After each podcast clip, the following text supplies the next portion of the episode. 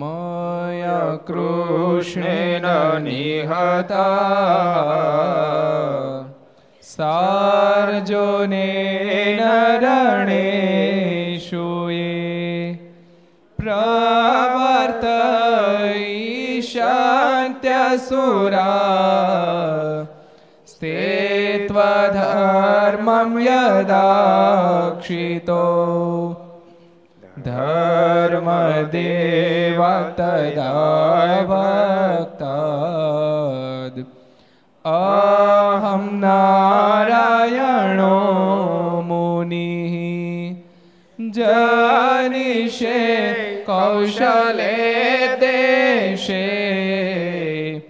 भूमहि समगो द्विजः मुनिशापनृतां प्राप्ता नृषिंस्तात तथोद्धवम् ततो वीतसुरेभ्योः सधर्मां स्थापयन्न ज સધર્મમ સ્થાપયા જ બોલો સ્વામિનારાયણ ભગવાન ભગવાનની શ્રી જય હરિ કૃષ્ણ મહારાજ શ્રી રાધારમણ દેવની શ્રી લક્ષ્મી નારાયણ દેવ દેવની શ્રી નર નારાયણ દેવની શ્રી ગોપીનાથજી મહારાજ શ્રી મદન મોહનજી મહારાજ શ્રી બાલકૃષ્ણ કૃષ્ણલાલ શ્રી રામચંદ્ર ભગવાન શ્રી. કાષ્ટભન ઓમ. નમઃ પાર્વતી પતય હર હર મહાદેવ હર સર્વાવતારી ઈષ્ટદેવ ભગવાન શ્રીના સાનિધ્યમાં તીર્થધામ સરદારના આંગણે વિક્રમ સંત બે હજાર છોતેર, શ્રાવણ સુધી દ્વાદશી શુક્રવાર, તારીખ એકત્રીસ સાત બે હજાર વીસ. ઘરસભા અંતર્ગત શ્રી હરિચરિત્ર ચિંતામણી. લક્ષ ચેનલ, કર્તવ્ય ચેનલ, સરદાર કથા યુટ્યુબ, લક્ષ યુટ્યુબ, કર્તવ્ય યુટ્યુબ વગેરેના માધ્યમથી ઘેરે બેસી ઘર સભાનો લાભ લેતા સર્વે ભાઈ ભક્તોને જાજકન જય સ્વામિનારાયણ. જય શ્રી કૃષ્ણ. જય શિયારામ જય હિન્દ, જય ભારત. શું આવ્યું તું ગઈકાલે? આપો ખુશાલ ભગતને. કાર્યાણીથી કેટલાક ભણનારા સંતો અને ગવૈયા સંતો ગઢડા આવ્યા અને ત્યાં પછી લાધા ઠક્કર દ્વારા જીવબા લાડુબાને પૂછાયું કે, મહારાજ, અત્યારે ક્યાં બિરાજે છે? જરાક પૂછાવો ને. તો લાડુબા જીવબા કે, અમને ખબર નથી. પછી લાધા ઠક્કર કે સચ્ચિદાનંદ સ્વામી સમાધિવાળા હશે એટલે એમને ખબર હશે.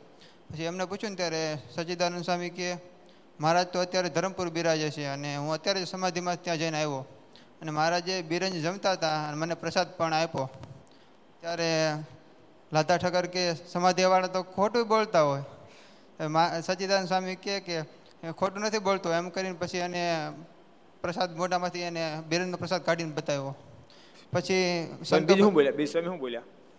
સચ- સચ્ચિદાનંદ સ્વામી કહે તો મુસલમાનનો મુસલમાન રહ્યો. તો મુસલમાન મુસલમાન. તારામાં કઈ ફેરફાર થયો નહીં એમ. વિશ્વાસ ન મૂક્યો એટલે હા. પછી સંતો બધા કે ચાલો આપણે ધરમપુર જઈએ. પછી ધરમપુર જતા હતા રસ્તામાં એક ગામ આવ્યું. ત્યારે સંતો બધા ત્યાં એક ત્યાં એક દ્વેષી માણસ મળ્યો સંતોને. પછી ત્યાં એને પોતાને ત્યાં ઘરે લઈ ગયો અને સંતોને ત્યાં ના સંગીતના સાજને પુસ્તકો બધા લઈને એક બીજા ઓરડામાં મૂકી દીધા અને સંતોને ત્યાં રાખ્યા. અને પછી એક છરો લઈને ઘસવા માટે બેઠો. સંતોએ પૂછ્યું કે આ શું કરો છો? તો કે કે તમે આ તમે જ્યારથી આવ્યા છો ત્યારથી સમાજને બગાડી નાખ્યો છે. એટલે તમારા નાક કાન કાપી નાખવા છે. હું બગાડ નાખ્યો? એટલે સમાજને બધા વ્યસન ને બધું નિર્વ્યસન નિર્વ્યસન મુક્ત કર્યો છે. એટલે એ એને ગમ્યું નહીં. એટલે કે વ્યસન વ્યસન મુક્ત કર્યો એને ગમ્યું નહીં. એટલે પછી કે તમારા નાક કાન કાપી નાખવા છે. પછી ત્યારે લક્ષ્મીરામ હારે હતા. એ કે અમને તરસ બહુ લાગી છે. હું પાણી ભરી આવું.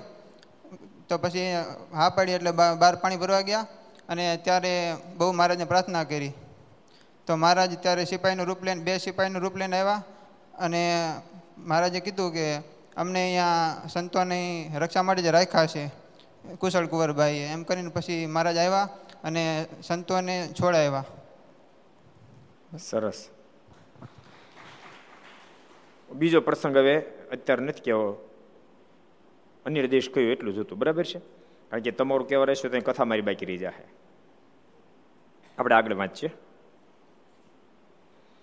ગામ સારસાના પટેલે હરજી, ભાઈની માં હેતબાઈ ને કાર્તિકવદી આઠમને અગાઉ ત્રણ દિવસથી શ્રીજી મહારાજ દર્શન દઈને કહ્યું છે, તમને આઠમની રાત્રિએ બે બજે તેડવા આવશું. સારસા ગામ. સારસા ઘણા બધા છે. ક્યુ સારશે ખબર નહીં. હરજીભાઈની માતા હેતબાઈ. એટલે આપણે કથા કરી સારસા છે. હેતબાઈને કીધું કાર્તક ઉદય આઠમના દિવસે. ત્રણ દિવસ અગાઉ કીધું એટલે કઈ દિવસે તેડવા આવવાના? કયો મુરલી મનોરદાસજી દશમ ના દિવસે. નોમ દસમ એકાદશી કહી દો ને હું વાંધો? ત્રણ દિવસ દિવસે. હા. ત્રણ દી પછી એમ કીધું, જો. આઠમને અગાઉ ત્રણ દિવસથી શ્રીજી મહારાજ દર્શન દઈને કહ્યું છે, તમને આઠમની રાત્રે એટલે આવું છે. આઠમ અગાઉ ત્રણ દિવસ આવ્યા તમારા અને કીધું કે આઠમને દિવસે અમે તમને તેડવા માટે આવશું. માટે તમે તૈયાર થઈ રહેજો અને કાંઈ દાન પૂર્ણ કરવું હોય તે કરી લેજો. હા, તો કઈ વાતું છે? હે? અદ્ભુત વાતો છે. ધ્યાનીઓ જ્ઞાનીઓ, યોગીઓ, જોગીઓ, જતીઓ બિચારા કેટલી સાધનાઓ કરે એમ છતાંય પણ છેલ્લે આવ્યા વિબુધના વિમાન જેવું થાય. આ તો શું કરુણા કરી મહારાજ, ઘોર કળી કાળમાં જીવને એટલે જલ્દી હા નથી પડતી. આમ કાંઈ કલ્યાણ હોય? આમ કાંઈ કલ્યાણ હોય? પણ આમ જ થઈ જાય એમ મને જ એટલે બધા તરી જવાના આમ તે કાંઈ થતા છે આમ તે કાંઈ થતા આમ તે કાંઈ એમ નહીં થાય. થાય પ્રગટ ભગવાનનું તો શું અશક્ય છે? થઈ જ જાય. એમ જેને હા પડી જશે, એ બધાનું થઈ જવાનું વિજાવન અક્ષરધામમાં. મારે ત્રણ દાડા આઠ, આઠમ પહેલા ત્રણ દાડા અગાઉ દર્શન દન કીધું કે અમે તમને આઠમ દિવસે રાત્રે બે વાગે તેડવા માટે આવશું. માટે તમારે જે કાંઈ પુણ્યદાન કરવું હોય વગેરે વગેરે કરી લેજો. પછી તે બાએ પોતાના પુત્રને વાત કરી છે મહારાજ મને દર્શન દઈને આ પ્રમાણે કહી ગયા છે. માટે મારો દેહ નહીં રહે, માટે સાધુને જ્યાં હોય ત્યાંથી તેડાવીએ. જ્યાં હોય ત્યાંથી સંતોને તેડાવીએ અને સંતોને રસોઈ આપીએ.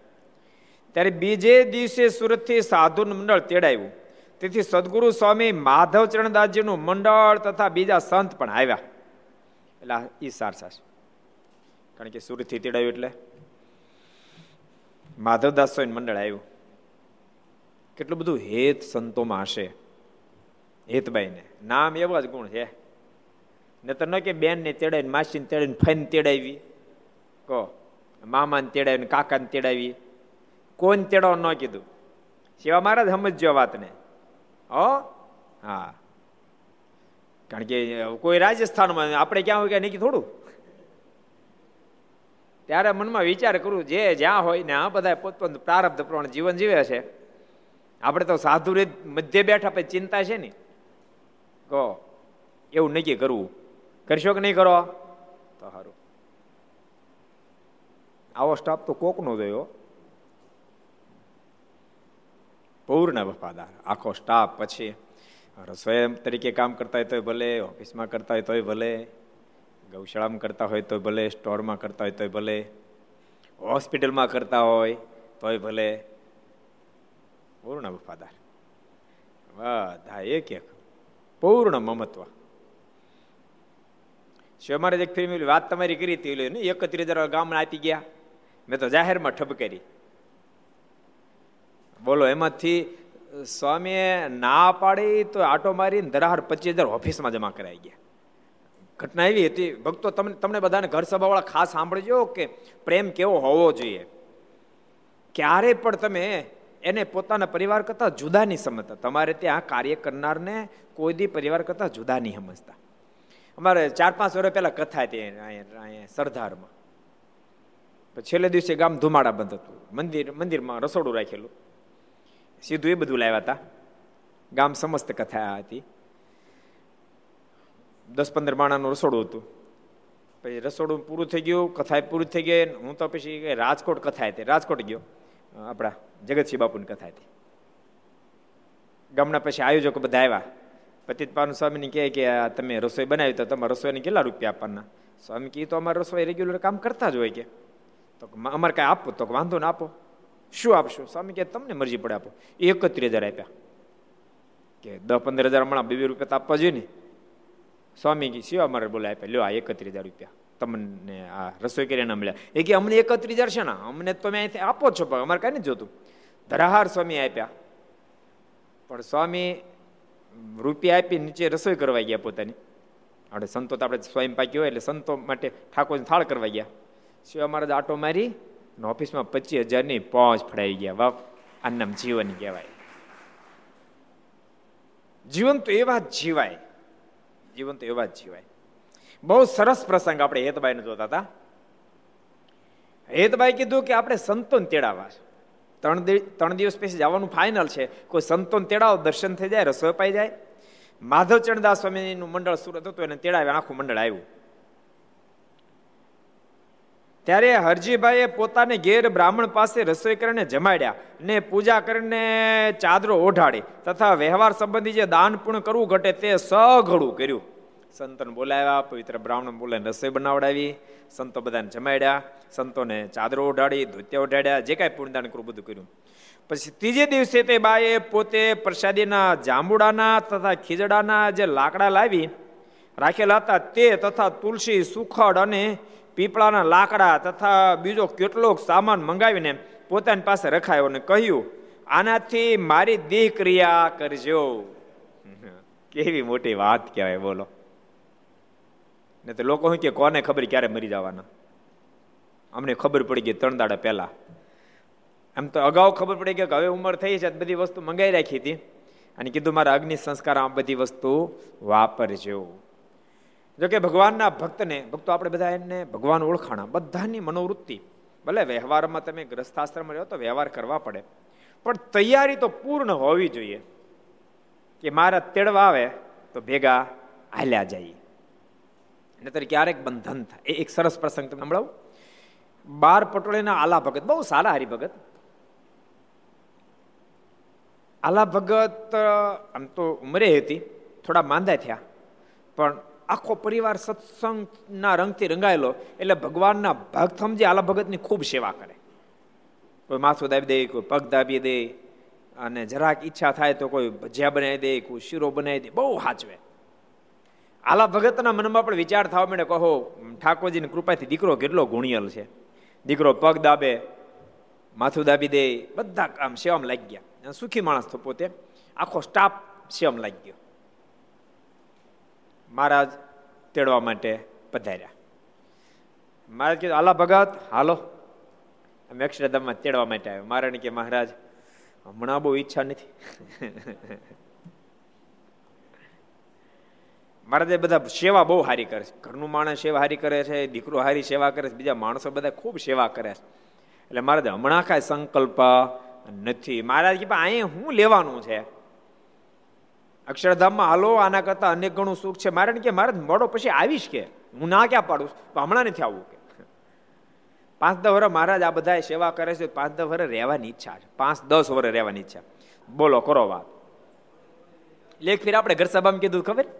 કે છોકરા થોડા ઘણા કયા ઓછા ને તો બહુ ટેન્શનમાં ન રહેવું, ચિંતા ન કરવી. જરાય નહીં કરવાની. એટલા માટે બની શકે કે ઠાકોર જેવું એવું એવું સેટિંગ કરે કે આના છોકરામાં આને વાસના રેમ છે મારે એમાં થોડીક, થોડુંક પ્રીત તૂટે એટલા માટે થોડુંક કરાય. બુદ્ધિ તો એ આપે છે ને. થોડુંક કરાવે. અને એમ લાગે કે આમાં નથી વાંધો ભગવાન સરખું કરાવે. આલા ભગત ના પાડી દીધી, બોલો. મારે બહુ મનાવ્યા ભગત પણ એક ના બે નો ભગવાન તેડવા આવ્યા તો ન ગયા, બોલો. આલા ભગત. આલા ભગત ને સેવાનું જબરું અંગ હતું. ભગવાનના ભક્તો સાંભળજો ખાસ. સેવાનું જબરું અંગ હતું, પણ કથા વાર્તાનું જરાય અંગ નહીં.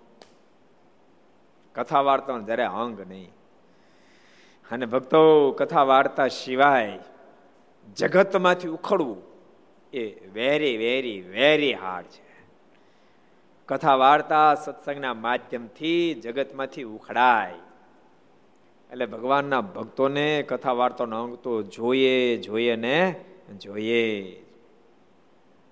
પછી ત્યાગી હોય યા તો ગ્રહસ્થ હોય.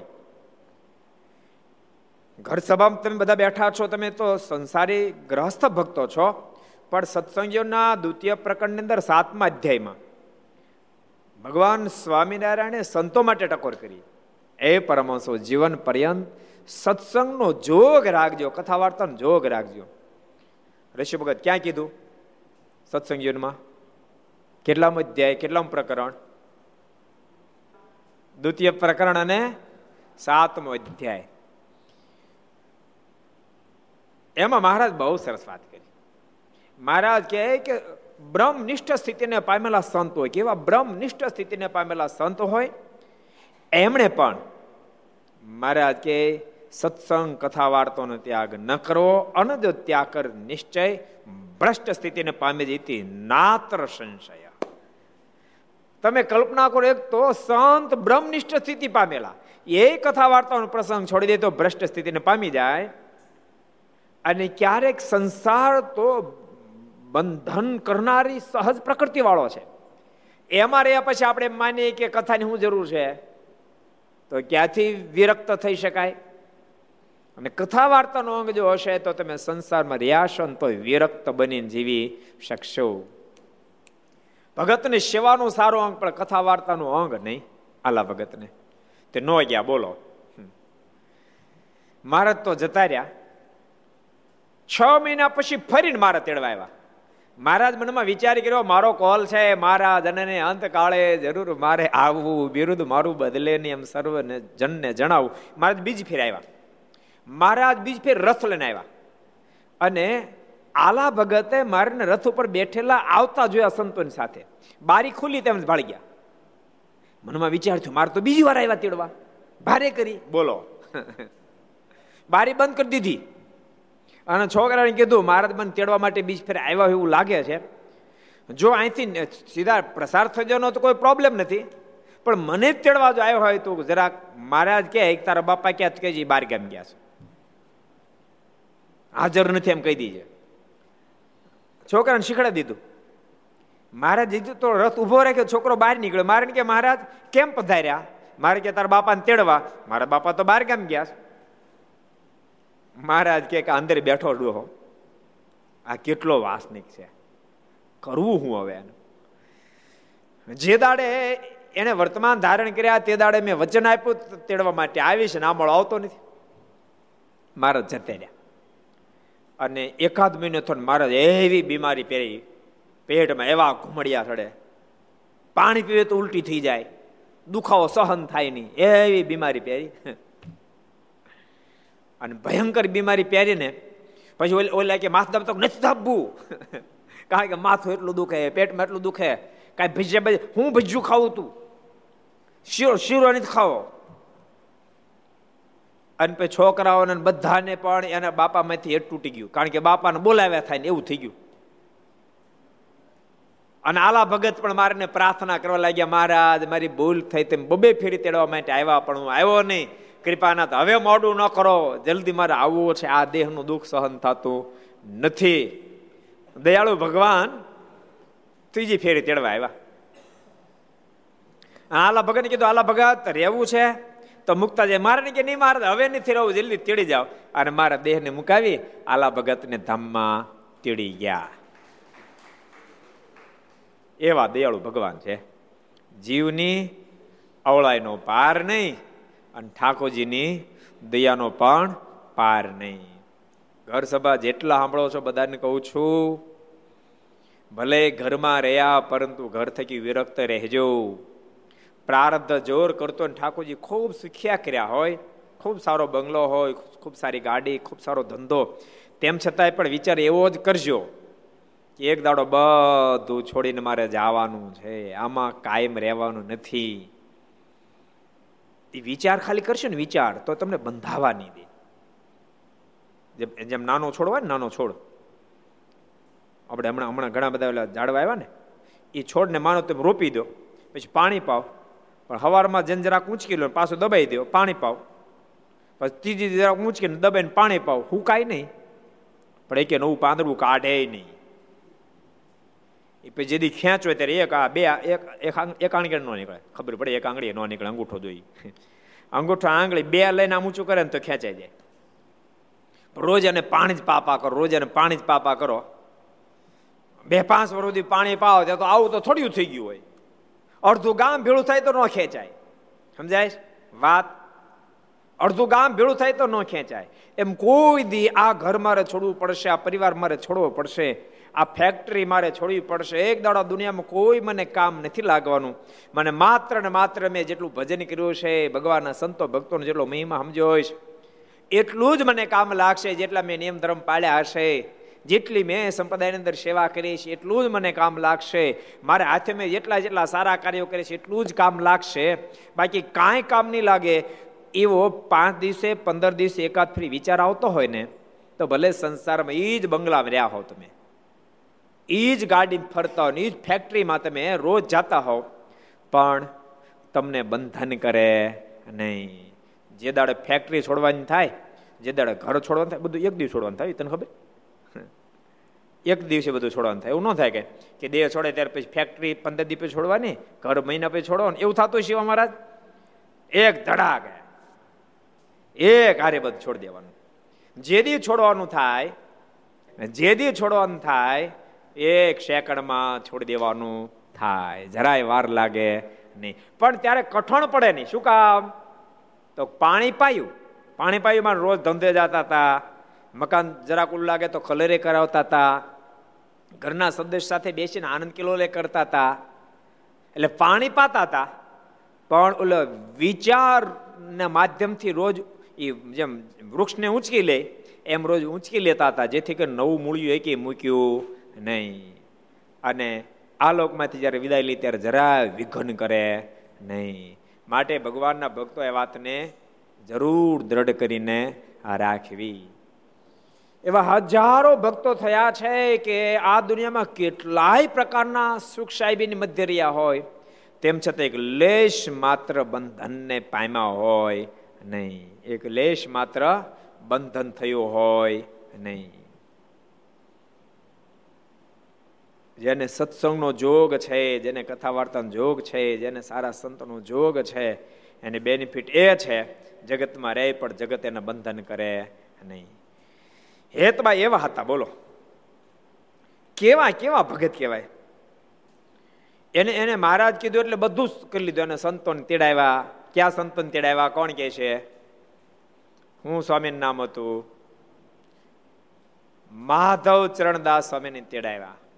અને સ્વામીને તેડાવ્યા, મંડળ સાથે સંતો સંતો માટે પવિત્ર બ્રાહ્મણની પાસે રસોઈ બનાવડાવી અને સંતો રસોઈ આપી, સંતોને ચાદર ઓઢાડી, પૂર્ણદાન બીજું જે કાંઈ કરવું તે કર્યું. પછી બહુ મોટી વાત કીધી. ત્રીજે દિવસે તે બાઈએ પોતે ત્રીજે દિવસે, એટલે પાંચમથી પ્રારંભ કર્યો હતો આઠમાં આવી એટલે ત્રીજે દિવસે ખબર આજ મારે મને રાત્રે બે વાગે તેડવા માટે આવવાના છે. એટલે ત્રીજે દિવસે તે બાઈએ પોતે પ્રસાદીના જાંબુડાના, પ્રસાદીના જાંબુડા લાકડો થોડુંક લાવ્યા હશે. તથા ખીજડાના જે લાકડા લાવી રાખેલા હતા, પ્રસાદીને ખીજડાના આખો ખીજડો ન લાવ્યો હોય, પણ જરાક લાકડું પ્રસાદીને જે લાવ્યા હતા. તે તથા તુલસી, સુખડ અને પીપળાના લાકડા તથા બીજો કેટલોક સામાન મંગાવીને પોતાની પાસે રખાયો ને કહ્યું, આનાથી મારા દેહની ક્રિયા કરજો. પછી રાત્રિની સમયે બધા સગા સંબંધીને ઉઠાડીને વાતચીત કરી એને ધીરજ દીધી. બધા સગા સંબંધ એને બોલાવ્યા ધીરજ આપી. કારણ કે પચાસ, સાઠ, સિત્તેર વર્ષ સાથે રહ્યા એટલે સહજ મમતો તો બંધાણું હોય, હેત તો બંધાણું હોય. એકાએક સંબંધ તોડવાનું થાય. માંદા હોય ને માંદા તો ઓછો વાંધો આવે. માંદો માણસ પડે ચાર, છ મહિના. જો એક વાત યાદ રાખજો. ક્યારે ક્યારે ભગવાનના ખરેખરા સંત કે ભક્ત હોય, પણ કોઈક જગ્યાએ એનું મન અટકેલું હોય, ખરેખરો ભગત હોય, એકાંતિક ભગત હોય, ધામમાં આવી શકે એ લાયકાત પ્રાપ્ત કરી હોય, પણ કોઈક જગ્યાએ મન એનું અટકેલું હોય, તો એ અટકેલા મનને ત્યાંથી વિખૂટું કરવા માટે ઠાકોરજી ક્યારેક ક્યારેક દેહમાં બીમારી, એવી પ્રેરે એવી પ્રેરે એવી પ્રેરે કે જેથી કરીને એનું મન સંબંધીમાંથી અને બધા પદાર્થમાંથી ઉખડી જાય અને સંબંધીનું મન પણ એમાંથી ઉખડી જાય, ભગવાનને પ્રાર્થના કરવા મળે, સંતો ભક્તોને પ્રાર્થના કરે. હવે તમે ભગવાનને પ્રાર્થના કરો, શું પ્રાર્થના કરવાની? બાપાને જલ્દી ઠાકોરજી તેડી જાય કે બાને જલ્દી બાપ ભગવાન હવે તેડી જાય એવી પ્રાર્થના કરો. એવું બધું આમ આમ ક્લિયર કરી નાખે ભગવાન. મારે એમ લાગે કે ક્યાંય નથી વળી ગયેલો ખરેખર ભક્ત છે. તો મહારાજ ઘડીના છઠ્ઠા ભાગમાં પોતાનું દિવ્ય ધામ આપી દે. યાદ રાખજો, વિમાન વગેરે માધ્યમથી એ સેકન્ડ નંબર છે. આનંદ સ્વામી, વિમાન બેસણ લીધે, એ સેકન્ડ સ્ટેપ છે. ફર્સ્ટ સ્ટેપ નથી. શું કહો તમે? આપણે વિદ્વાનો પૂછીએ ને. એ સેકન્ડ સ્ટેપ છે. વિમાન, રથ, વેલી સેકન્ડ સ્ટેપ છે. ફર્સ્ટ સ્ટેપ નથી.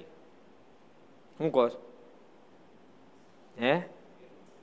પહેલું હું ગોતું પડે ને પાછું. સ્વામી કે પહેલું હું? અર્ચી માર્ગ પહેલું અર્ચી માર્ગમાં તો આંખના મટકા અક્ષરધામની અંદર એન્ટ્રી આંખના મટકામાં અક્ષરધામમાં એન્ટ્રી એ ફર્સ્ટ ટ્રેપ છે. કારણ કે એ આંખના મટકામાં લઈ જાય એટલે પછી વિઘન વિઘન કશું છે જ નહીં.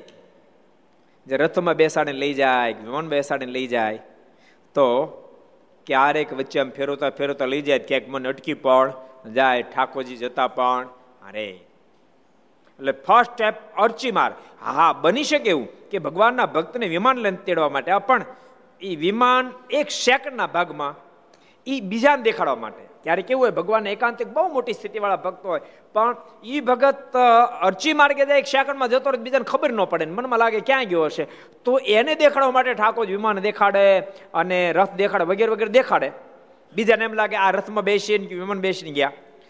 પણ એને લૌકિક જીવાત્માને દેખાતા બંધ થાય એ સેકન્ડે ઠાકોરજી એને અક્ષરધામની અંદર એન્ટ્રી આપી દે. એ ફર્સ્ટ સ્ટેપ છે. સમજાણું? એ ફર્સ્ટ ધૂમ્ર માર્ગ એ સેકન્ડ એટલે ક્યારેક ક્યારેક બહુ મોટી સ્થિતિ ભગવાનના સંતની હોય, ભક્તની હોય તો મહારાજ અર્ચી માર્ગે લઈ જાય. પણ ક્યારેક એમ લાગે કે આનું ક્યાંક મન અટકે છે તો ઠાકોરજી શરીરમાં બીમારી પ્રેરે અને યાદ રાખજો, સ્વામી વાતમ લખ્યું. સ્વામી કહે કે કા તો કાષ્ટાંગ યોગ અને કા રોગ, એવું લખ્યું છે. કાષ્ટાંગ યોગ ને કા રોગ, એના માધ્યમથી જીવાત્મા નિર્વાસનિક થઈ જાય છે. દેહમાંથી પ્રીતિ તૂટી જાય. દેહમાં તૂટલે બધે તૂટી જાય. યાદ રાખજો, દેહમાં જ્યાં સુધી પ્રીતિ ત્યાં સુધી બધી પ્રીતિ બંધાયેલી બહુ રહેશે જેમ જે દેહમાંથી પ્રીતિ તૂટતી જાય ઓટોમેટિક બધામાં પ્રીતિ તૂટી જાય. એટલે ઠાકોરજી એવો રોગ પહેરે, એવો રોગ પહેરે. ઠાકોરજીને અરજી કરવા મળે મહારાજ, હવે લઈ જાઓ, હે મહારાજ, હવે લઈ જાઓ. અને ક્યાંય મન ચોટેલું ન એટલે ઠાકોરજી એ ભક્તને લઈ જાય. એટલે મારે તમને એ કહેવું છે કે ક્યારેક ભગવાનના સંત કે ભગવાનના ભક્ત બીમાર હોય, ઘણા બધા બીમાર દેખાતા હોય, ત્યારે સામાન્ય જીવને એવો સંકલ્પ થઈ જાય. આમ તો ભગત મોટો કહેવાતો હતો, આમ તો સાધુ મોટા કહેવાતા હતા. પણ બે મિનિટ પીડાય એટલે ભલામણા એને મારાને ધામમાં જ લઈ જવા છે, પણ જરા કચાશ હતી, એને ટળાવવા માટે ઠાકોરજી અત્યારે એને શુદ્ધ કરી રહ્યા છે મારે આ વાત લખી, મારે ક્યાં વાતને સમજવી પડે. આને બાધિતાની વૃત્તિ કહેવાય. જ્યારે શરીરમાં અનુસંધાન ન હોય, ત્યારે એ ગમે તેમ બરી જેવું બોલે પણ ખરા. પણ એને બાધિતાની વૃત્તિ કે અમારે કે આ વાતને સમજવી પડે નતર ભગવાનના સંત કે ભક્તનો અભાવ આવે કે આ ભગત હારા, સંત હારા કે આમ કેમ બોલે? મહારાજ કે તો અજ્ઞાની માણસને મનાય, ભગવાનના ભક્તને તો એમ બોલ્યા પછી મુક્ત ભાવ ટળે. ને કેટલા વચરામુત છે? કોણ કે છે? કેટલા વચરામુત છે? પ્રશાંત તારે કેવું છે ભાઈ? કહી દે લે ત્યારે. અંત્યનું ચોથું. અંત્યનું ચોથું વચરામું છે બાધિતાની વૃત્તિ. આ વાત પણ સમજી રાખવી પડે. અને ક્યારેક બને એવું કે બહુ મોટી સ્થિતિ હોય સ્વ ઈચ્છાથી પણ એ દેહ ટકાય હોય. આપણા સંપ્રદાયનો પ્રસિદ્ધ પ્રસંગ છે ને? સદગુરુ નિષ્કાળ સ્વામીનો પ્રસંગ. સ્વામી છેલ્લી અવસ્થામાં બીમાર થયેલા. છેલ્લી અવસ્થામાં સ્વામી ક્યાં બીમાર થયેલા? કોને ખબર છે? કોઈ કહે છે? સ્વામી, છેલ્લી અવસ્થામાં. સ્વામી, દેહ ક્યાં મૂક્યો? નિષ્કાળ સ્વામી, ધામમાં ક્યાં? ગામમાં ગયા? કોણ કે છે? કોણ કે છે?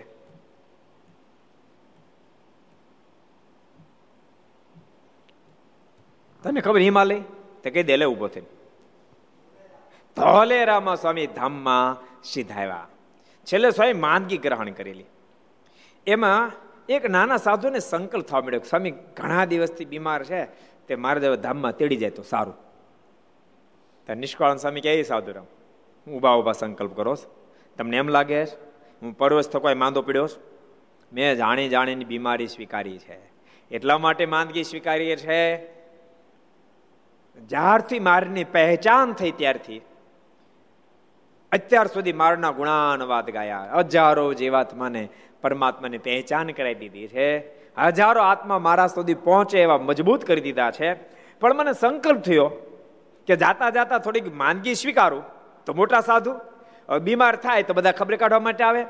એમાંય ખરેખર ભગવાનના સંતો ભક્તો ખબર કાઢવા આવે કાચા પોછા આવે. અને બિલકુલ સત્સંગ અંદર જે એન્ટ્રી નોકરી એ પણ આવે. એ બધાએ દર્શન કરવા માટે આવે. સ્વામી કે એમાં સંકલ્પ એવો કર્યો છે કે અત્યારે જેટલા જેટલા એ મારા દર્શન કરવા માટે આવે બધા અક્ષર ધામમાં તેડી આવે એટલા માટે માંદગી સ્વીકારી એટલે મુક્તાન સ્વામીને કહેવું પડ્યું, મુક્તાનંદ કે હરિ હરિ જનની ગતિ છે ન્યારી, એને દેહ દર્શી દેખે પોતા જેવા સંસારી. સામાન્ય માણસ ક્યાંથી એ લેવલ નથી, આવ્યું તો ક્યાંથી સમજ્યા કે કહો? એને માટે લેવલ જોઈએ બાપ. ન સમજી શકે. કેટલી મોટી મહાન સ્થિતિ હશે હેતબાઈની. ભક્તો, હું ક્લિયર એટલા માટે કરતો જાઉં છું, ક્યારે પણ તમને કોઈ ભગવાનના સંત કે ભક્ત અંતકાળે માંદા થયા હોય ને જોવો ને ક્યારે કુભાવ ના આવે. કારણ કે એનો તમને કુભાવ આવે અથવા તો એની પ્રત્યે તમને કાંઈ ગુણા થાય, તો તમારા મોક્ષ મોટું, બહુ મોટું વિઘન ઊભું થઈ જાય. એ દિવ્યતા પોસાય તે પોઝિશનમાં પણ એની પ્રત્યેની દિવ્યતા હટે નહીં. દેહ તો દેહનું કામ કરે. દેહ તો દેહનું કામ કરે. આત્માનંદ સ્વામી જેવા મહાવિરલ સંત, એનો વિસ્તારમાં નથી કરો તમને બધાને ખબર છે. છેલ્લી અવસ્થામાં શિવલાલ શેઠ જ્યારે સેવા કરતા ત્યારે કપડાં ખરાબ થઈ જાય. કપડાં ખરાબ થઈ જાય. એ દેહની દેહની પ્રકૃતિ. પણ સમય આગલે દિવસે કહી દીધું, શિવલાલ, કાલે હું આ ટાઈમે ધામમાં જવાનું છું. માગ તાર જે જોઈએ આપું. શિવલાલ શેઠ કે, સ્વામી, આપ રાજીથી અમારે કાંઈ ન જોઈએ. તો ના, કાંઈક માગ તો સ્વામી, કાંઈ ન જોઈએ. સ્વામી, આગ્રહ કર્યો નહીં, શિવલાલ કાંઈક માગ. ત્યારે શિવલાલ શેઠે કીધું સ્વામી, હું માગું તમે આપશો? યાદ રાખજો, એક બાજુ કપડાં ખરાબ થાય અને શિવલાલ ધોવે. અને બીજી બાજુ શિવલાલ એમ કે, સ્વામી, હું માગું તમે આપશો? ત્યારે આત્માનંદ સ્વામી એવું બોલ્યા, શિવલાલ, માગી લે. તું જે માગો માગી લે. આ બ્રહ્માંડમાં એવી કોઈ વસ્તુ નથી. તું માગ એનું ન આપી શકો એમ.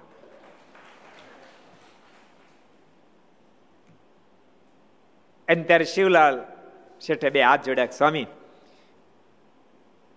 અને બાપ સામેથી માગ માગ કરે ને તેમ છતાં ન માગતી, થોડા સામાન્ય વ્યક્તિ હોય.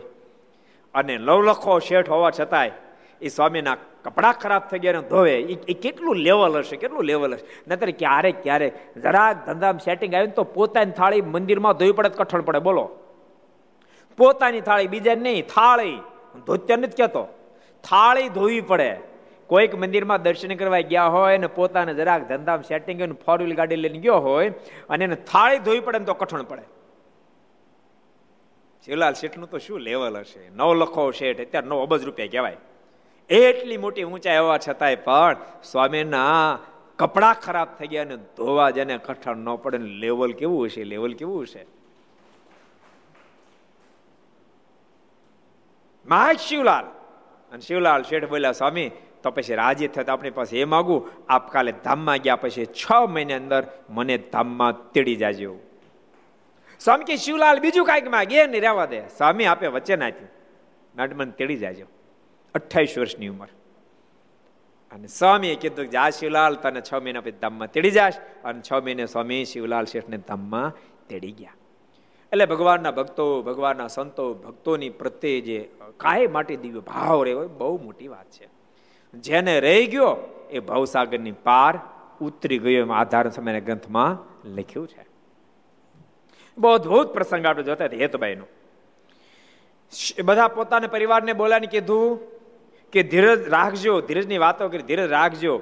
મારી પાછળ શોક કરતા નહીં. આ લોકના બધા સંબંધ તો કર્મ સંબંધ પ્રમાણે છે. પંખી તણો જેમ ભરાય મેળો, સૂર્યાસ્ત કાળે સહુ થાય ભેળો. જુદા જુદા તે પછી ઉડી જાય, એવો જ મેળો જનનો જણાય. કર્મ સંબંધ અનુસાર બધા એકઠા થયા હોય, ભેગા થયા હોય. કર્મ સંબંધ જ્યારે પૂરો થાય, ત્યારે બધા એને પોતપોતાના સ્થાનમાં જવું પડે. એમ આપણો કર્મ સંબંધ હતો એટલે બધા ભેગા રહ્યા, હું ધામમાં જવાની છું. તમે પણ જો ધીરજ રાખજો એમ કીધું, પછી કીધું, તથા સત્સંગની દ્રઢતા રાખજો. તમે જો ફરીને પાછા ભેગા થવું હોય તો સત્સંગની દડતા રાખજો, ભગવાનનું ખરેખરું ભજન કરજો. પછી બે ઘડી મૂર્તિમાં જોડાઈ ગયા. પછી ભગવાનની મૂર્તિમાં એકાકાર બની ગયા. પછી બોલ્યા જે, આ શ્રીજી મહારાજ મને તેડવા આવ્યા છે. મહારાજ મને તેડવા માટે આવ્યા છે. માટે સૌ રાજી થઈને મને રજા આપો. ને મહારાજના નામની ધૂન કરો. રાજી થઈને મને બધા રજા આપો. જાણે સરદારથી સુરતનો જવો હોય, એમ રજા માગે રાજી થઈને મને બધા રજા આપો. અને બધા ધૂન કરો. ત્યારે સૌ રાજી થઈને ધૂન કરવા લાગ્યા. તે વખતે હેતબાએ ભજન કરતા કરતા દેહ મૂકીને અક્ષરધામમાં સીધાવી ગયા. આવો એક બીજો નાનો પ્રસંગ વાંચી લઈએ. એક સમયની વિશે ગામ ભદામમાં ગોવિંદભાઈને ઘેર અદ્ભુતાનંદ સ્વામી આવેલા. ભદામ બહુ પ્રસાદીનું કામ છે. ગોવિંદભાઈની ઘેર અદ્ભુતાનંદ સ્વામી પધારેલા. તેમણે એકાદશીનો ઉપવાસ કર્યો. એકાદશીનો સ્વામીને ઉપવાસ હતો. બીજા સંતો સાથે એને પણ ઉપવાસ હતો. ને બારસને દિવસે ગોવિંદભાઈ સીધું લાવ્યા. તેની સાધો રસોઈ કરવા માંડ્યા. બારસને દિવસે ગોવિંદભાઈ સીધું લાવ્યા. ગોવિંદભાઈ બહુ સારા હરિભગત હતા. એટલે સીધું લાવ્યા એટલે સંતો એના માટે રસોઈ કરવા માંડ્યા. ત્યારે ગામમાં દેસાઈ, ગણેશજીને કોઈએ ખબર કરી છે, સ્વામિનારાયણના સાધુ ગોવિંદભાઈને ઘેર આવ્યા છે. તેથી તેણે સિપાહીનો હુકમ કર્યો કે જાઓ, એ સ્વામિનારાયણના સાધુને ગામ બહાર કાઢી મૂકો. તો ગણેશભાઈ દેસાઈ બહુ દ્વેષીલો માણસ. ગોવિંદભાઈની ઘેરે સંતોએ ખબર પડી, સંતો રસોઈ બનાવતા, એકાદશીનો ઉપવાસ હતો. બધા સંતોએ બહુ સહન કર્યું, પણ અદભુતાનંદ સ્વામીને કાંઈક વિશેષ સહન કરવાનું ભાગમાં એવું લાગે છે. સ્વામી સ્વામી બહુ સહન કર્યું. તમે એક એક પ્રસંગ સમયને તમે જુઓ. વસોનો હોય તોય ભલે. અને ગાના ગામનો હોય તો ભલે સ્વામી ભાગ બહુ સહન કરવાનું આવ્યું. સહન સ્વામી કરી ગયા ભાઈ. પેલા ગણેશ ભાઈ દેસાઈ કેવડાયું કે જાઓ એને ત્યારે કાઢી મૂકો. ત્યારે તે સિપાહીઓએ ગોવિંદભાઈને ઘેર આવીને હુકમ સંભળાયો તે ગોવિંદભાઈ કહે સાધુઓ કાલના ઉપવાસી છે. હુકમ સંભળાયો કે ગણેશભાઈ દેસાઈ ગામધણી હતા. એનો ઓર્ડર છે, આ સાધુને અત્યારે અત્યારે કાઢી મૂકવાના છે. ત્યારે ગોવિંદભાઈ કીધું કે ભાઈ સાહેબ, સંતોન કાલના કાલના ઉપવાસ છે. અને આ સમયે રસોઈ કરવા માંડ્યા છે, અત્યારે રસોઈ બિચારી કરી રહ્યા છે. તે જમીન જાશે, જમીન જતા રહેશે. એમ વાત કરે ત્યાં બીજો હુકમ આવ્યો કે તુરંત કાઢી મૂકો. ત્યાં તો બીજો હુકમ આવી ગયો, ના, અત્યારે ત્યારે કાઢી મૂકો. ભક્તો, વારે વારે કહું છું. આપણે આખી જિંદગી ક્યારેય પણ આ પરમહંસોના ઋણમાંથી મુક્ત નથી થવાના. પરમ, પરમહંસોએ સહન કરી, માર ખાઈ ખાઈને પણ આપણને ભગવાનને ઓળખાવાનો સતત પ્રયાસ સતત પ્રયાસ સતત પ્રયાસ કર્યો છે. અને ભૂલતા નહીં, જે કોઈ વ્યક્તિ પરમાત્મા ઓળખાવે, એના ઋણમાંથી એ વ્યક્તિ ક્યારે પણ ઓળખનારો મુક્ત થઈ શકતો નથી. દુનિયા બધા બધું આપે કોઈ સંપત્તિ આપે, કોઈ વિદ્યા આપે, કોઈ કદાચ ઘર આપે, કોઈ ગાડી આપે, પણ બાપ ભગવાન કોણ આપે? ભગવાન કોણ આપે? ભગવાન કોણ આપે? કારણ કે દુનિયાના કોઈ પણ પદાર્થ કોઈ આપે. એ નાશવંત છે, એક દાડો ટળી જવાના છે. ભગવાન એક અટળ તત્વ છે, અને કોઈ ભગવાન આપે બાપ. એની એની શું વાત કરી ભગવાન આપે. પરમાત્મા તો અટળ છે. પણ એ પ્રાપ્ત થતાની સાથે મુમોક્ષ પણ અટળ બની જાય, મુક્ત બની પરમાત્માની ગોદમાં બેસી જાય. પણ ભૂલતા નહીં. મારાના સમકાલીન સમયથી ભક્તો જેણે જેણે પણ ભગવાન, અરે સ્વામિનારાયણ સંપ્રદાય હોય તો ભલે. એ કોઈ પણ મહાપુરુષ હોય. જેણે જેણે ભગવાનને બીજાને આપવાનો પ્રયાસ કર્યો છે, એને બહુ સહન કરવું પડ્યું છે. તુલસીદાસજી જેવા મહાપુરુષને પણ સાત સાત ફેરી રામાયણને ફાડી નાખવામાં આવી છે. તેમ છતાં અટક્યા નહીં. ત્યારે સાતમે ફેર રામાયણ લખી શક્યા અને હજારો લોકોને પરમાત્માને આપી શક્યા. જેને જેને ભગવાન આપ્યા છે, એને બહુ સહન કરવું પડ્યું. અને જેને ભગવાન આપવા હોય, એને સહન કરવું પડે કરવું પડે ને કરવું જ પડે. ગોવિંદભાઈ કીધું, સંતોને બધાને કાલના ઉપવાસ છે. ને આ સમયે રસોઈ કરવા માંડે તે જમીન જાશે. એમ વાત કરે તે બીજો હુકમ આવ્યો કે તુરંત કાઢી મૂકો. તેવામાં તો ગણેશજી પોતે આવીને સિપાઈ પાસે ચોકો અભડાવ્યો ને સાધુને કાઢી મેલ્યા. ચોકો અભડાવ્યો અને સંતોને કાઢી મૂક્યા. ને કહ્યું છે, મારો હુકમ હોય ત્યાં સુધી તમારા ગામમાં આવવું. જ્યાં સુધી મારો અહીંયા હક છે, હુકમ ચાલે, ત્યાં સુધી તમારા ગામમાં ન આવવું. ત્યારે સાધુ તો તુરંત ચાલી નીકળ્યા, પણ સાધુ ભૂખ્યા ગયા. સાધુ બિચાર જતા રહે, સાધુ બિચાર શું કરે? બિચારા જતા રહ્યા. તેથી ગોવિંદભાઈ મનમાં બહુ દુઃખી થયા. ભગવાનના ખરા ખરા ભક્ત. એ તો જ્યારે સાધુને દુઃખ આવે ત્યારે દુઃખી થાય જ, બહુ દુઃખી થયા. ને શ્રીજી મહારાજની પ્રાર્થના કરવા માંડ્યા. મારાને પ્રાર્થના કર્યો હે મહારાજ.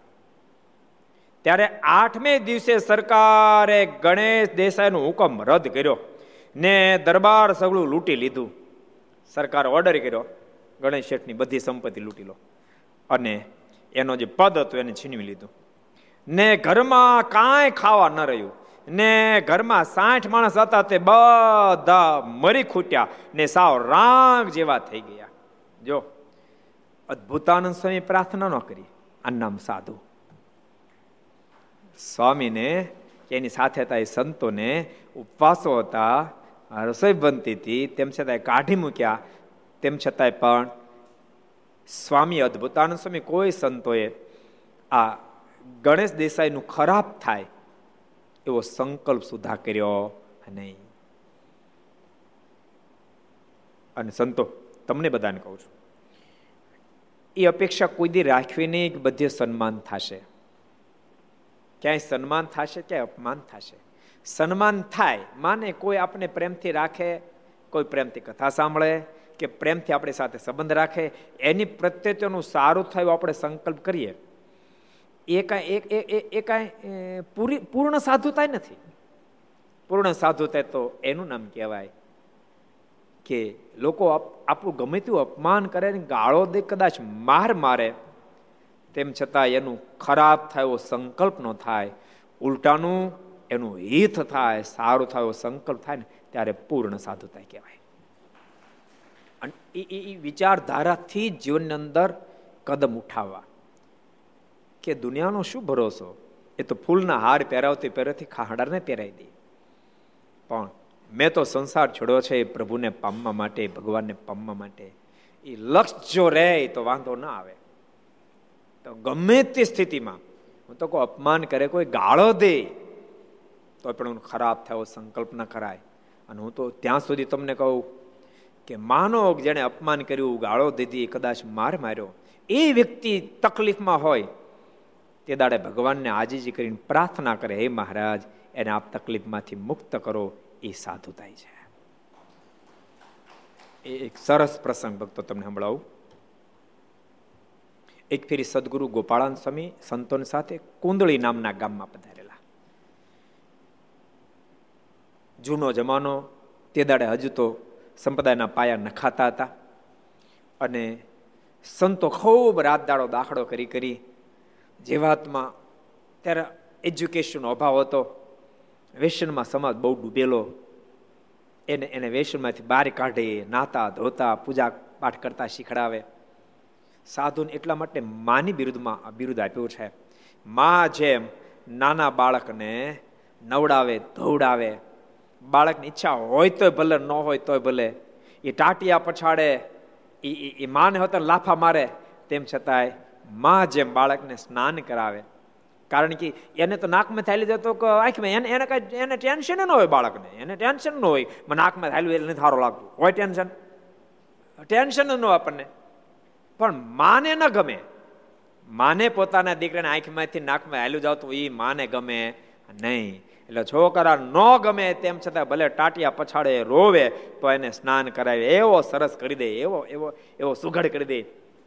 એને પછી પાવડર લગાડી દે અને જમણા ગાલે ટીબકડી કરી દે. બાપા ગોદમાં લઈ લે, એવો કરી દે. યાદ રાખજો, સાધુ માં છે. એ મુમુક્ષને મુમુક્ષ એનું એ સંતાન છે. એને એવો એવો કરવા માગે છે. પરમ પિતા. એ મુમુક્ષને પોતાની ગોદમાં લઈ લે, પોતાની ગોદમાં લઈ લે. ભગવાન પોતાની ગોદ એવો કરવા માંગે છે. જીવને અજ્ઞાત અવસ્થા હોય એટલે આ વાત તો સમજાય નહીં, એટલે એને ગમે નહીં. એટલે ટાટિયા પછાડે, માને એનો વિરોધ કરે. અનએજ્યુકેટેડ સમાજ હતો, જેને લઈને બહુ જ અંધશ્રદ્ધાઓ બધી હતી. અંધશ્રદ્ધામાં સમાજને બહાર લાવતા હતા. અનેક વેશ્યોમાં સમાજ ઘેરાયેલો હતો એમાંથી બહાર લાવતા હતા. એને ભગવાન ઓળખાવતા હતા, નાતા ધોતા, પૂજાપાઠ કરતા શીખડાવતા હતા. મુમુક્ષ એ માર્ગે આગળ પણ વધતા હતા. પણ મુમુક્ષ બે આગળ વધે બાવીસ જણા વિરોધ કરે. કારણ કે કોઈ પણ ભક્તો જીવનની અંદર આચરણમાં મૂકવું બહુ કઠણ પડતું હોય છે. એટલે વિરોધ ખૂબ થાય. કરી ન શકે વિરોધ જબરો થાય. એમાં સ્વામી કુંદડી નામના ગામમાં પધાર્યા. અને એ ગામમાં કોળી જ્ઞાતિને એક રવજી. એને એને લોકો એવી કાન ભંભેરણી કરેલી કે જેને કારણે સંતો અત્યંત ઘૃણા થઈ ગઈ હતી.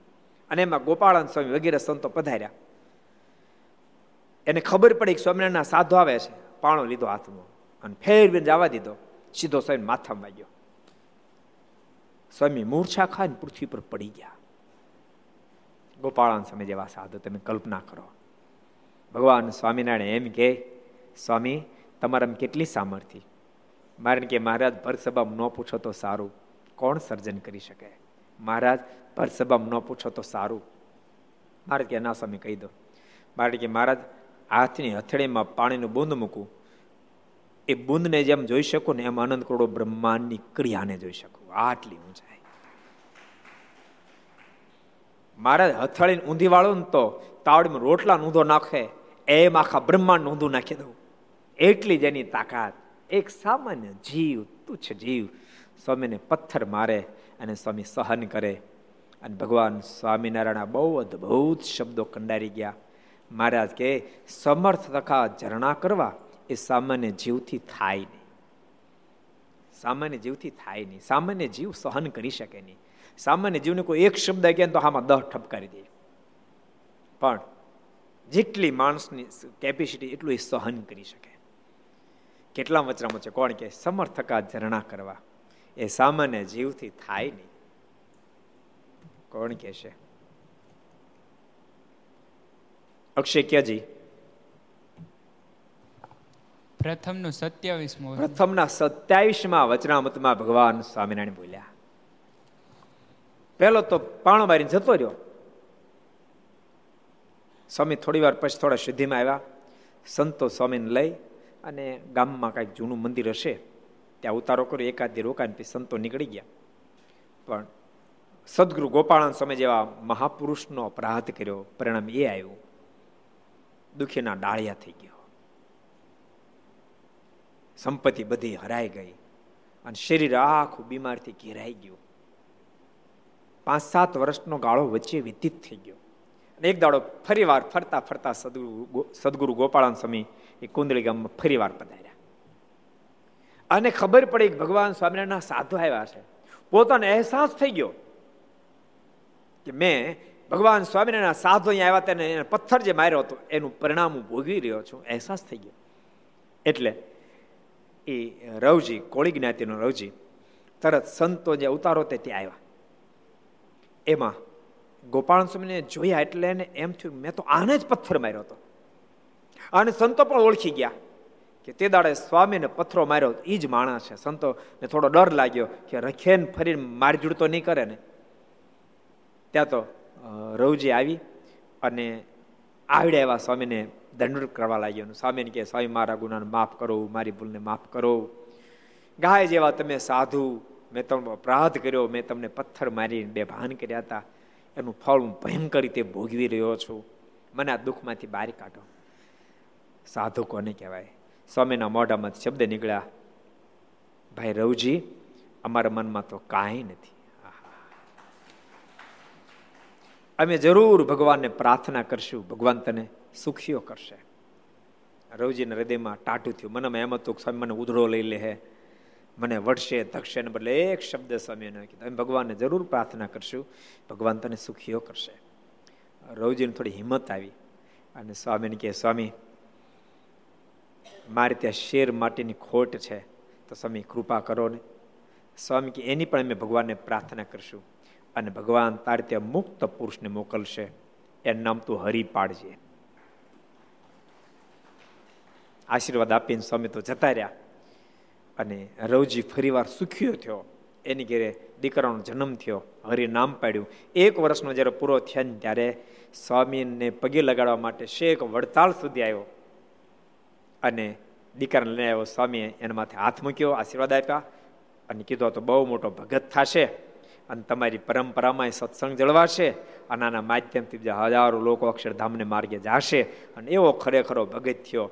અને અમારી જોડીઓ પણ તમારી ઘેરે ટીંગાશે ને એની ઘેરે સંતોની જોડીઓ, ટીંગાણી એમ સંપ્રદાયનો ઇતિહાસ આ નામ કહેવાય સાધુ. અદભુત આનંદ સમયનો પ્રસંગ આપણે જોઈ રહ્યા છીએ. સમય એક સંકલ્પ નો કર્યો. એકાદશી ઉપવાસ હતો અને બનેલ રસો એમને પડી રહીને કાઢી મૂક્યા, તો એનું ખરાબ થયો સંકલ્પ કર્યો નહીં. પણ ગોવિંદભાઈથી સહન ન થયું. સહજ છે. ભગવાનનો ભગત સંતોના દુઃખને કેમ સહી શકે? એનાથી એનાથી સહન ન થયું. ભગવાનને પ્રાર્થના કરીએ છીએ, એ કૃપાનાથ, આવી વ્યક્તિને અધિકાર ક્યાં પ્રાપ્ત થયો? જે વ્યક્તિ બીજાની વેદનાને સમજી શકતો અધિકાર ક્યાં પ્રાપ્ત થયો? એવી ગોવિંદ ભગતે મારાને પ્રાર્થના કરીએ છે મારે એનો બધો અધિકાર છીનવી લીધો. સગલું લૂંટી લીધું. ને ઘરમાં કાંઈ ખાવા ન રહ્યું. ને ઘરમાં સાઠ માણસ હતા, તે બધા મરી ખૂટ્યા. ને સાવ રાગ જેવો થઈ ગયો. એમ ભગવાનના સંતના અપરાધે કરીને, ભક્તના અપરાધે કરીને પૂર્ણનું કાંઈક પૂર્ણ હોય, તો તે ખૂટી જાય છે ને દુઃખ થાય છે. માટે કોઈ પણ ભગવાનના ભક્તનો અપરાધ કરવો નહીં. માટે ભગવાનના ભક્તો, કરાય એટલા રાજી કરવા, ભગવાનના સંતો, ભક્તો, આચાર્ય શ્રી બધાને રાજી કરવા, પણ કોઈ રીતે અપરાધ કરવો અને એ બધા રાજી થાય, એ ભગવાનને પ્રાર્થના કરવી. કોઈ આપણું ગમે તેટલું ખરાબ કરે તેમ છતાંય કોઈનું ખરાબ થાય એવો સંકલ્પ આપણે ઉઠવા દેવો નહીં. ભગવાનને પ્રાર્થના આપણે એવી જ કરી, કૃપાનાથ, મારા પર એવી કૃપા દ્રષ્ટિ કરજો. કોઈ ગમે તેટલું મારું ખરાબ કરે તેમ છતાં એનું ખરાબ થાય એવો મને કોઈ દિવસ સંકલ્પ ન થાય એ મારા પર કૃપા દ્રષ્ટિ રાખજો એવી ભગવાનને પ્રાર્થના નિત્ય કરવી. ત્યારે પરમાત્માનો આ રાજીપો પ્રાપ્ત કરી શકીએ એ શબ્દોની સાથે કથાને વિરામ. આવો આપણે પાંચ મિનિટ ભગવાનને પ્રાર્થના સાથે આવો પાંચ મિનિટ ધૂન. સ્વામી નારાયણ નારાયણ નારાયણ સ્વામી નારાયણ નારાયણ નારાયણ સ્વામી નારાયણ નારાયણ નારાયણ સ્વામી નારાયણ નારાયણ નારાયણ स्वामी नारायण स्वामी नारायण स्वामी नारायण स्वामी नारायण स्वामी नारायण स्वामी नारायण स्वामी नारायण નારાયણ સ્વામી નારાયણ સ્વામી નારાયણ નારાયણ નારાયણ સ્વામી નારાયણ નારાયણ નારાયણ સ્વામી નારાયણ નારાયણ નારાયણ સ્વામી નારાયણ નારાયણ નારાયણ સ્વામી નારાયણ સ્વામી નારાયણ સ્વામી નારાયણ સ્વામી નારાયણ સ્વામી નારાયણ